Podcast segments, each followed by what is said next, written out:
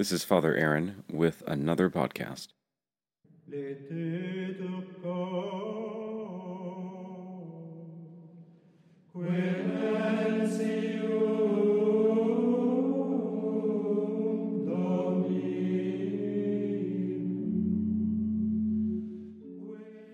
St. John Henry Newman and St. Augustine help us this week to see that becoming holy requires us to fall in love with God, and that loving God starts with prayer, personal prayer, where our heart speaks to God and God to us.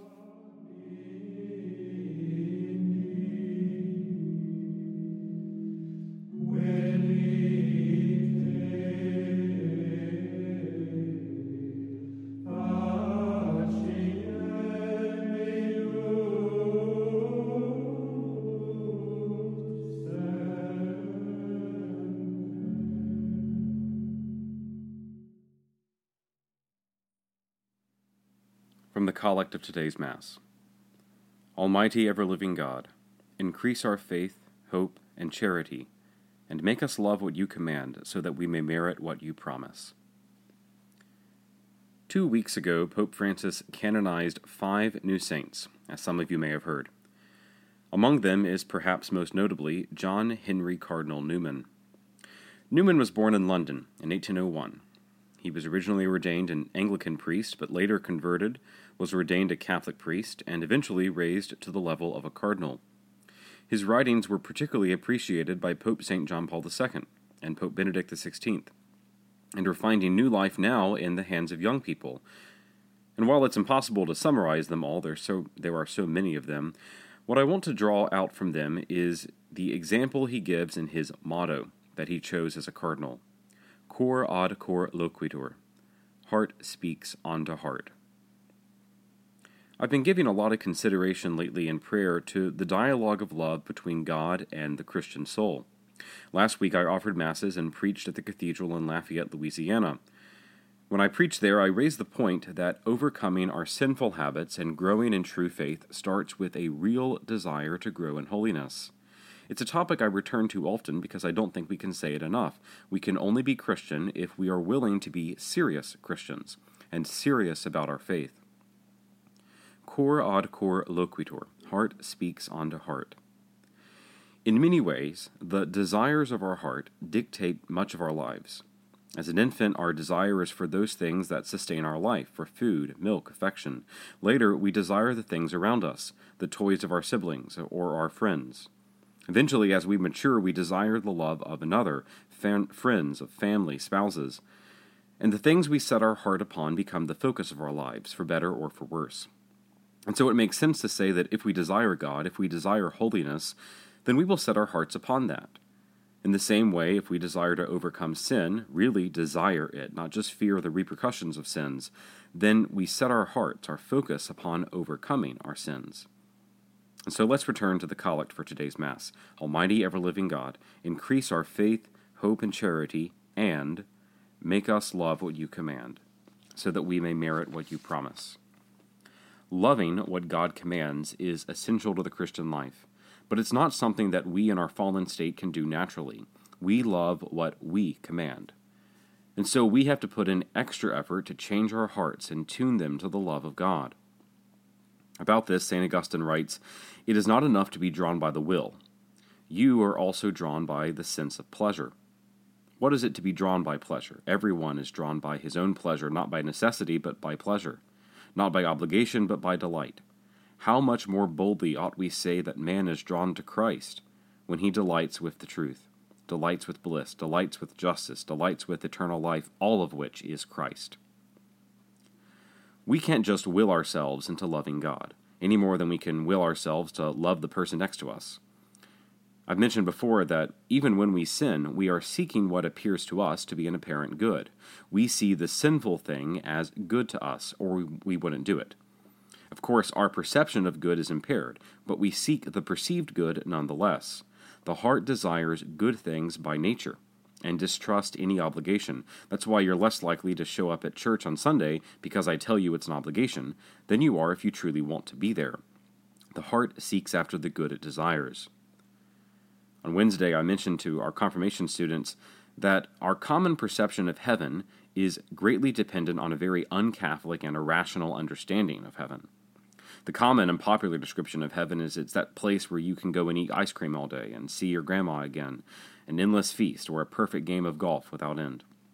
And those things might be nice to imagine, but they really aren't heaven. They are worldly things, in a seemingly perfect mold. And in the end, they aren't really enough to make us truly desire them. They are outlandish and seem to us like nice ideas in our minds, but not something worth real effort or sacrifice, and so ultimately they harm us. Notice that in that list I didn't mention anything about God or Jesus or the saints, because when people think of heaven, most of the time they think of the world and everything in it that they like. And that, of course, leaves out God. But God is perfect love, perfect beauty, perfect happiness. He is the perfection of all desire. He is the source of the love that we have for earthly things, the source of the undying love that we have for our family, for instance, or our friends. His love is greater than all of those things, more beautiful than any created reality we have or will ever experience in this earth. The joy of His presence is impossible to comprehend because it is infinite. And that is the experience of heaven the eternal enjoyment of God's loving and beautiful presence without restriction. No earthly pleasure can compare with that. And that is something to set the heart upon. The heart is drawn by the sense of pleasure, as St. Augustine teaches, and so we must take time to contemplate the delight that the soul will have before the presence of God. We have to meditate and consider the beauty and the awesome presence of a loving God who is also Father. That is the race which St. Paul considers in his second letter to Timothy. He has been racing through the pleasures of the world, seeking true life and joy, and finds it in Christ. And now, as an old man, Paul writes to Timothy in a, an elated state I have competed well, I have finished the race, I have kept the faith. From now on, the crown of righteousness awaits me. These are not the words of a man who fears death, but whose heart longs for what is awaiting him. And so, in the meantime, we have to condition our own hearts to love the things of God, to desire eternal union with Him in heaven. Cor ad cor loquitur, heart speaks unto heart. Christ wishes to speak personally to each of our hearts, and so doing, implant the desire within us to meet Him. But that only happens in the silence of personal prayer.